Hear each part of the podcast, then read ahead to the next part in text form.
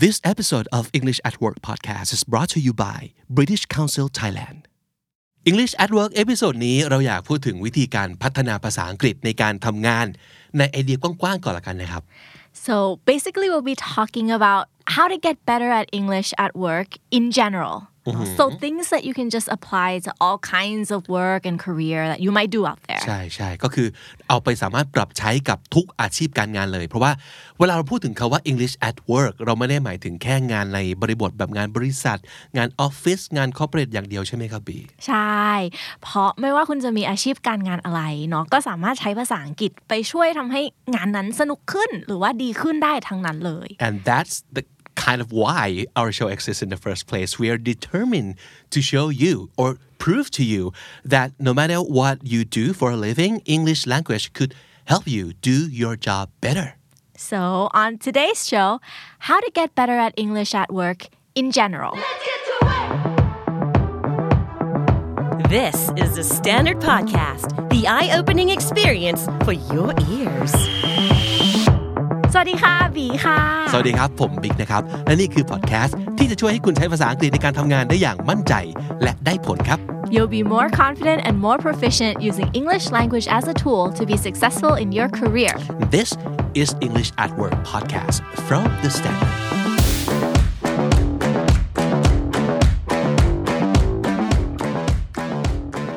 ก่อนเริ่มเอพิโซดของวันนี้ please make sure to subscribe to the Standard Podcast YouTube channel and also ring the notification bell ฝากกดซับกดกระดิ่งเอาไว้ด้วยจะได้ไม่พลาดทุกเอพิโซดของเรานะครับ and if you find our podcast fun and useful please like and share our content thank you Okay, hey Vic. So first of all, I'm sure there are a hundred ways that we can improve our English at work, right? Maybe more than a hundred. I think so แต่เอางี้เรา เราลองเลือกวิธีที่เขาแบบ แนะนำกันเยอะๆ ตามบทความบนอินเทอร์เน็ตอะไรอย่างเงี้ย มาลองดิสคัสกันไหมว่าจากประสบการณ์จริง ๆ ของเราเนี่ยครับ มันได้ผลไหมยังไงอะไรอย่างเงี้ย Mm, okay, so what's the what do we have for our listeners today? บทความอะไรคะพี่บิ๊กที่จะมาแชร์วันนี้ มีบทความชื่อว่า become an English at work expert Expert 11 must know tips for successfully using business English ก็คือ มี 11 วิธีที่คุณต้องรู้เป็นทิป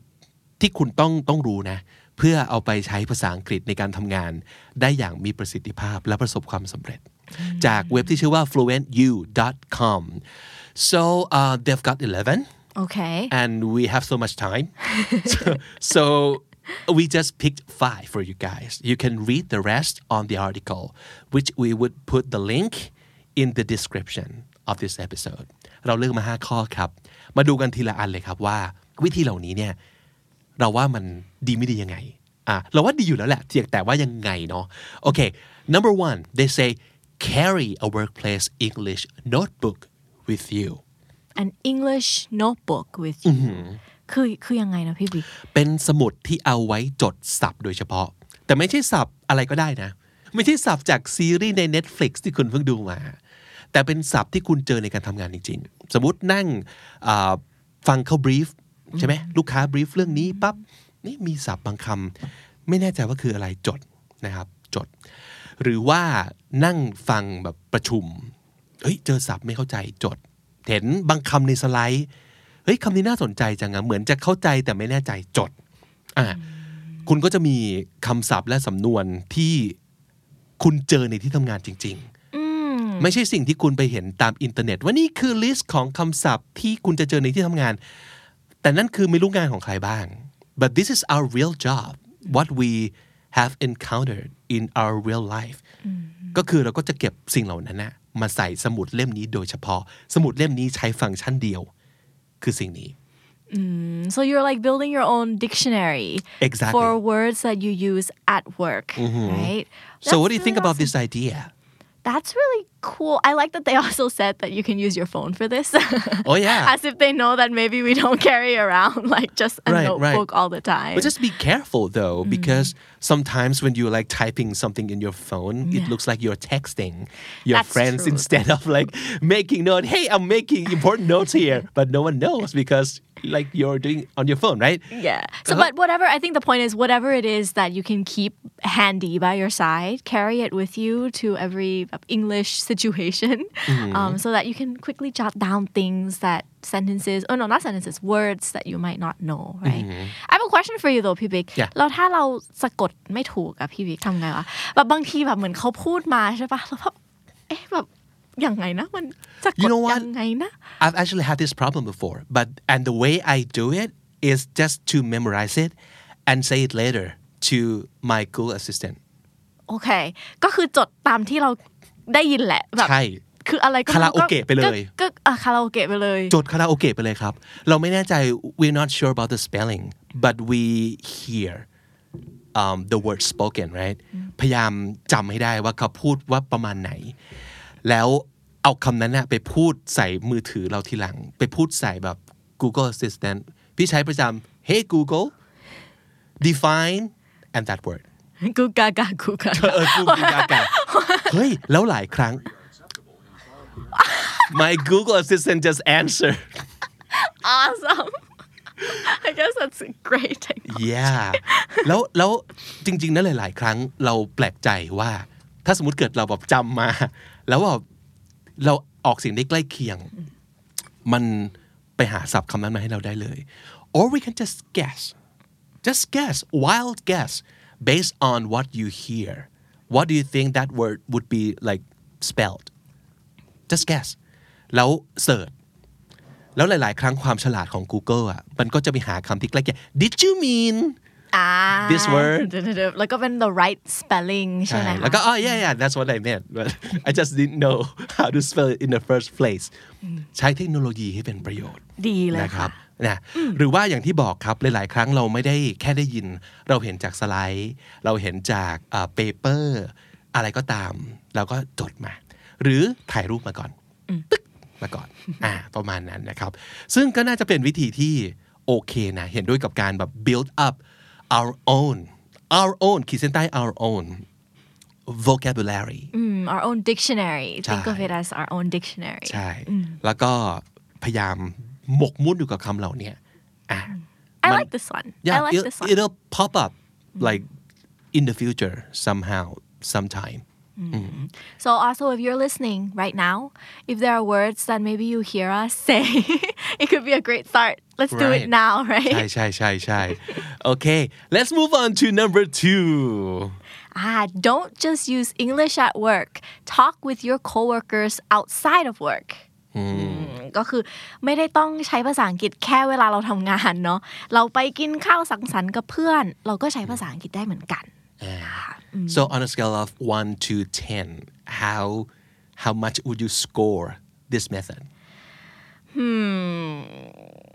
Well, I mean, I like I like this method because you get to really use English like more often, you mm-hmm. know. So the more that you can practice using English, the mm-hmm. better you'll become. So if you do have like meetings with your coworkers outside of the workplace, then you should you know try to speak English.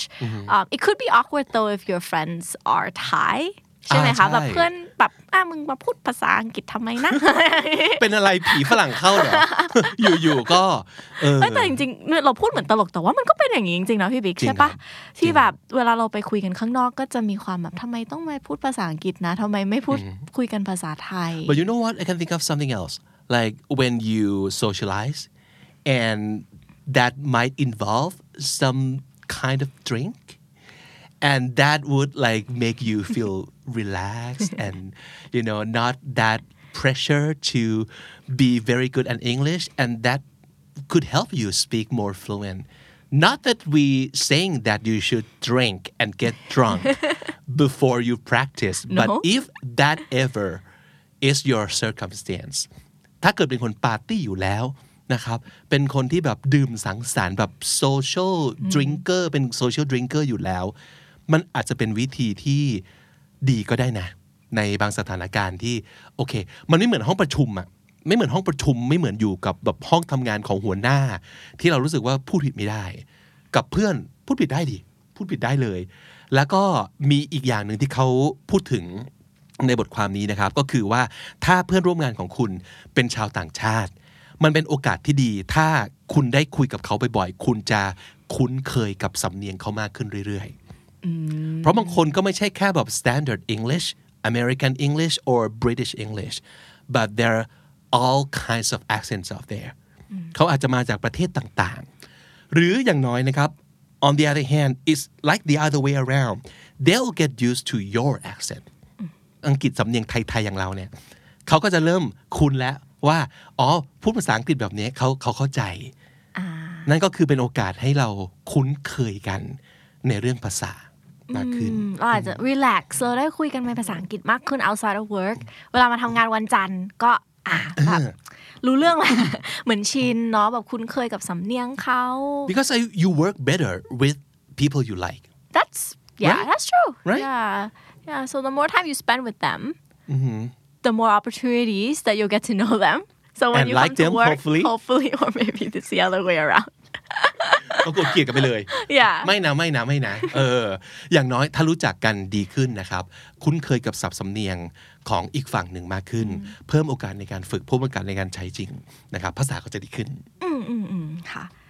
มาถึงอย่างที่3ครับ อย่างที่3เขาบอกว่า learn slang and idioms especially those relevant to your job Mm. how do you like this I Method. I like this the most yeah I give this a 10 out of 10 yeah because it's obvious right Yeah, it's obvious. I mean, slangs and idioms are so important because they might make up a much bigger like percentage of the English that you use. You know what I mean? Ah. A lot of times when you stick to the textbook, sometimes you find that you can't really use some of the sentences that is like so textbook based. ครับ Um, and also, I think the important sentence that they stress here is those relevant to your job ใช่ไหมคะมันอาจจะมีแบบ slang หรือ idiom หรือจริงๆอาจจะเป็นไม่ได้เป็น slang idiom หรอกเป็น jargon หรือเป็นคำศัพท์ที่ใช้บ่อยๆ ในที่ทำงานของเราศัพท์เฉพาะตามอาชีพอย่างนี้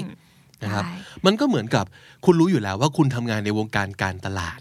ถ้าคุณจะไม่รู้จักศัพท์การตลาด คุณจะทำงานของคุณได้ยังไงอะอะ เออ อย่างน้อยศัพท์การตลาดทั้งหมดต้องรู้ หรือถ้าเกิดคุณอยู่ในวงการแบบ law so Yeah. all those like law terms legal you need- terms hard Yeah. legal terms you need to understand and you need to know how to use especially not just know the translation but the real application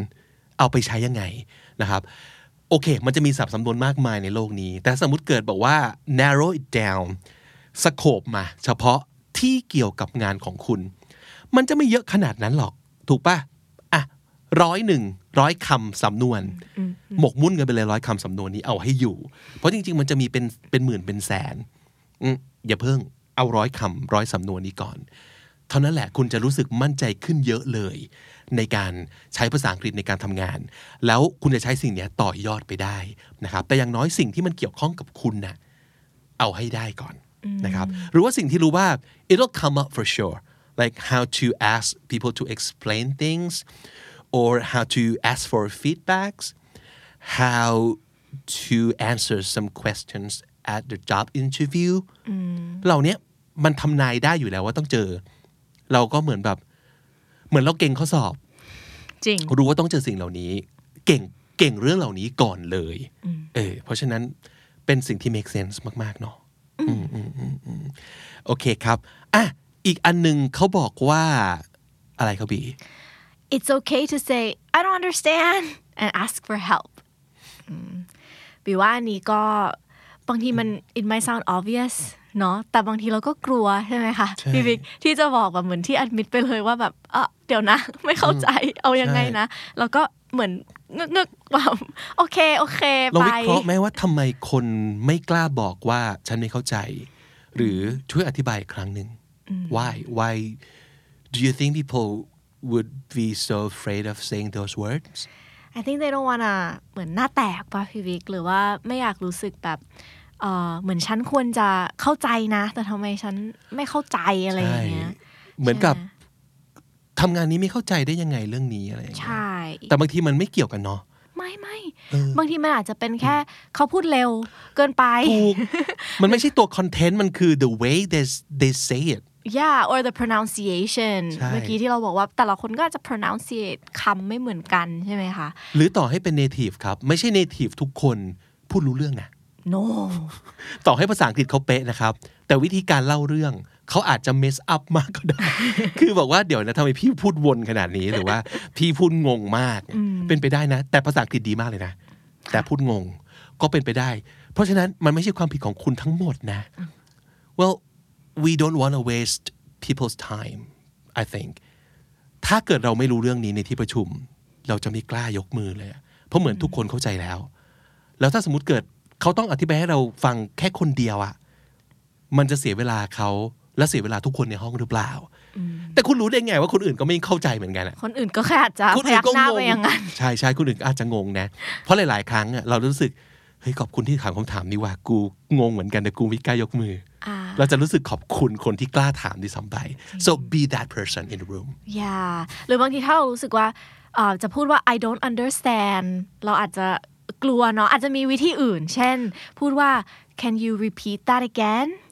อ่า can you slow down อ่าอะไรอย่างงี้เนาะ okay turn it around it's not about j- your capability of understanding but their speed of speaking มันดู evil นิดนึงนะ แต่ว่ามันก็เหมือนกับเป็นการแบบ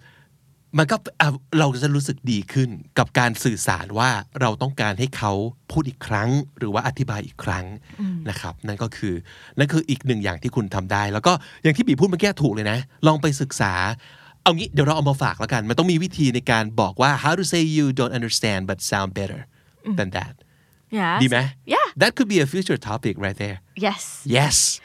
Okay, let's move on to um, number five, which is the last one for today. okay This is very interesting. They say, say, I want to ask a question before you ask a question. that's really interesting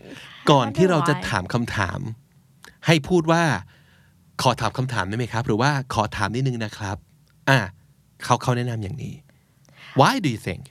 maybe it's like a way to preempt the listener to pay attention to what you're about to say next I think อ่าฮะอ๋อโอเค สมมติสถานการณ์เป็นอย่างนี้ครับคุณผู้ฟังครับกำลังพูดคุยกันอย่างแบบเผ็ดร้อนอ่าอ่ามีการพูดคุยโยนกลับไปโยนกลับมานะครับ แล้วพอเราติดขัดปุ๊บ แล้วเราถามเลย บางทีเขาอาจจะไม่รู้ว่านี่คือสิ่งที่เราสิ่งที่เราแบบ struggle หรืองงอยู่ แต่การบอกว่า I have a question หรือว่า can I ask a question มันเหมือนแบบทุกอย่างแบบ put everything on pause for a second เราก็จะทำให้ทุกคนตั้งหลักว่า โอเค อ่ามีคำถามนะ อย่างนี้ใช่ไหม I think so yeah that that would work I think yeah หรืออีกอีกอันหนึงที่เขาแนะนำคือบางทีมันคือไม่ใช่ I want to ask a question อืมอีกวิธีหนึ่งคือ I have an idea แบบจะเสนออะไรก่อนที่เสนออาจจะบอกว่า I have an idea เรามีสิ่งที่อยากเสนออะไรอย่างนี้เนาะหรือรวมถึงการที่เอ่อออกตัวว่าโอเค let me explain อ่าอ่ามันเหมือนกับเป็นการขึ้นย่อหน้าใหม่แล้ว เขียนหัวข้อขีดเส้นใต้ทำตัวหนา ให้ทุกคนรู้ตรงกันว่า จังหวะของการสนทนาตอนนี้กำลังจะขึ้นประเด็นนี้ หรือว่ามันมีอ่าสิ่งที่จะต้องอาทุกคนสนใจเรื่องนี้เป็นพิเศษกันแป๊บหนึ่งนะมาโฟกัสตรงนี้กันก่อน ซึ่งมันอาจจะเป็นสิ่งที่อย่างที่บอกครับ สิ่งที่คุณสงสัย สิ่งที่คุณอยากจะให้เขาพูดซ้ำหรือคำถาม อาจจะเป็นสิ่งที่คนอื่นในกลุ่มรออยู่ก็ได้ เพราะฉะนั้นเหมือนกับทำให้ทุก อย่างแบบหยุดก่อนนะแป๊บหนึ่งแล้วก็โอเคมา let's focus on this basically let's focus on this confusion or let's focus on the explanation of of this thing เออ well that way your coworker know why you interrupt yeah that's why you want to true. stop and like raise any kind of topic or problem, right? Yeah. I yeah. think it could be very useful for if you're in a situation where the conversation is going a bit too fast and maybe you are having trouble following mm. and you just want to like you said pause everything. Uh-huh. So you could just you know nicely say uh-huh. wait, I I have a question. Uh. Ah, and then that breaks the flow of the conversation ใช่ so they turn around they listen to you ใช่ right คือถ้าสมมติเกิดถามคำถามไปเลยปั๊บเนี่ย it might get lost ใช่ in everything that they're saying ใช่ใช่ใช่คือทุกคนทุกคนก็พูด คนนี้ก็พูดคนนั้นก็พูด แต่ถ้าสมมติเกิดนี่คือคำถาม นี่คือขออธิบายเรื่องนี้อะไรอย่างเงี้ยเนาะจริง ๆ ตอนแรกงงกับคำแนะนำนี้เหมือนกันนะครับ แต่พอมาดูคำอธิบายแล้วก็ลองมาคิดดูแล้วเนี่ย มันเป็นกลไกอย่างหนึ่ง ที่ช่วยคุณได้จริง ๆ ถ้าสมมติเกิดระดับหรือสปีดนะครับของการใช้ภาษาอังกฤษของคุณเนี่ยยังไม่แมทช์กับกลุ่มหรือว่าคนส่วนใหญ่ ซึ่งไม่ผิดนะ ไม่ผิด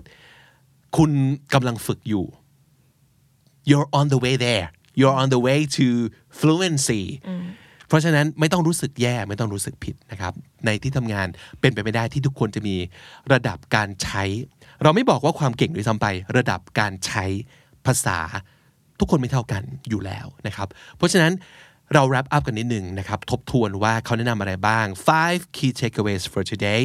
วิธีในการพัฒนาภาษาอังกฤษในการทำงานแบบกว้างๆครับ ข้อหนึ่ง Carry a workplace English notebook with you พกสมุดโน้ตนะครับ หรือว่าจดสับสำนวนที่คุณเจอเฉพาะการทำงานที่คุณเจอจริง ๆ แยกไว้เลย ข้อ2ครับ Talk with your coworkers outside of work too เพื่อสร้างความสัมพันธ์นะครับ ถ้าเกิดคุณ เราเรารักกันชอบกันการทำงานมาดีขึ้นโดยอัตโนมัติ 2. เป็นโอกาสที่คุณจะได้ใช้ภาษาอังกฤษดีขึ้น และอีกอันนึงก็คือ เราต่างคนต่างคุ้นเคยกับสำเนียงของภาษาอังกฤษซึ่งกันและกัน ข้อ 3 ครับ Learn slang and idioms relevant to your job and also practice using role play อ่า ก็คือฝึกการใช้เฉพาะศัพท์สำนวนที่เกี่ยวกับการทำงานของคุณ โดยเฉพาะเอาให้เจ๋ง เอาให้เก่ง แล้วก็ค่อยขยับขยายไปเรียนรู้ศัพท์สำนวนอื่นๆ นะครับ แต่ว่าที่เกี่ยวกับงานต้องเจ๋งก่อนนะครับ ข้อ 4 ครับ It's okay to say I don't understand and ask for help ไม่ใช่ทุกคนจะเข้าใจทุกสิ่งทุกอย่าง ตลอดเวลาเป็นเรื่องปกติที่จะถามคำถาม แล้วก็บอกเขาว่าเราไม่เข้าใจ เพราะว่าจริง ๆ แล้วอาจจะไม่เกี่ยวกับเราอาจจะเป็นที่เขาก็ได้นะครับ เพราะฉะนั้นอย่ากลัวที่จะบอกว่าเราไม่เข้าใจครับ และข้อ 5 สุดท้ายครับ Say I want to ask a question before asking a question อ่าเป็นวิธีในการ slow down ทุกอย่าง เป็นการหยุดทุกอย่างนะครับ บทสนทนาที่อาจจะกำลังไปเร็วเกินไป มันจะได้ถูกแบบขึ้นย่อหน้าใหม่ แล้วก็ตั้งหลักกันใหม่ กับสิ่งที่เราสงสัยนะครับ นั่นคือทั้ง 5 อย่างที่น่าจะช่วยให้การทำงานของคุณ ใช้ภาษาอังกฤษได้อย่างมีประสิทธิภาพมากขึ้นครับ Yay. And that concludes our show for today. Thank you for joining us. I had fun. Did you, Phoebe? A lot. I had a lot of fun. And I hope you guys will come back to our show every week, actually twice a week. And we'll have a lot more useful content and relevant content for you guys like this และไม่ว่าคุณจะติดตามฟังจากทางไหนก็ตามนะครับ ทั้ง Spotify Apple Podcast หรือว่า Podcast Player อะไรก็ตามที่คุณชอบเราขอบคุณมากๆนะครับ and also if you're listening on the Standard Podcast YouTube channel please make sure to hit the subscribe button and ring the bell for notification Yes, so that you'll never miss our content และถ้าใครมีปัญหาอะไรก็ตามที่เกี่ยวกับการใช้ภาษาอังกฤษในการทำงาน ถามมาได้เลยนะคะ Just go crazy. Write down your questions and your comments in detail, please, in the Yeah. comment section below. yeah หรือว่าจะไปเขียนโพสต์ไว้นะครับที่ Facebook Group ชื่อว่าภาษาดีชีวิตดี โดยคำนี้ดี podcast ก็ได้เช่นกันนะครับ so alright that's it for today and I guess we're out of here บีและพี่บิ๊กลาไปก่อนนะคะแล้วเจอกันใหม่ในเอพิโซดหน้า Until then, have a great day at work. สวัสดีครับ Bye.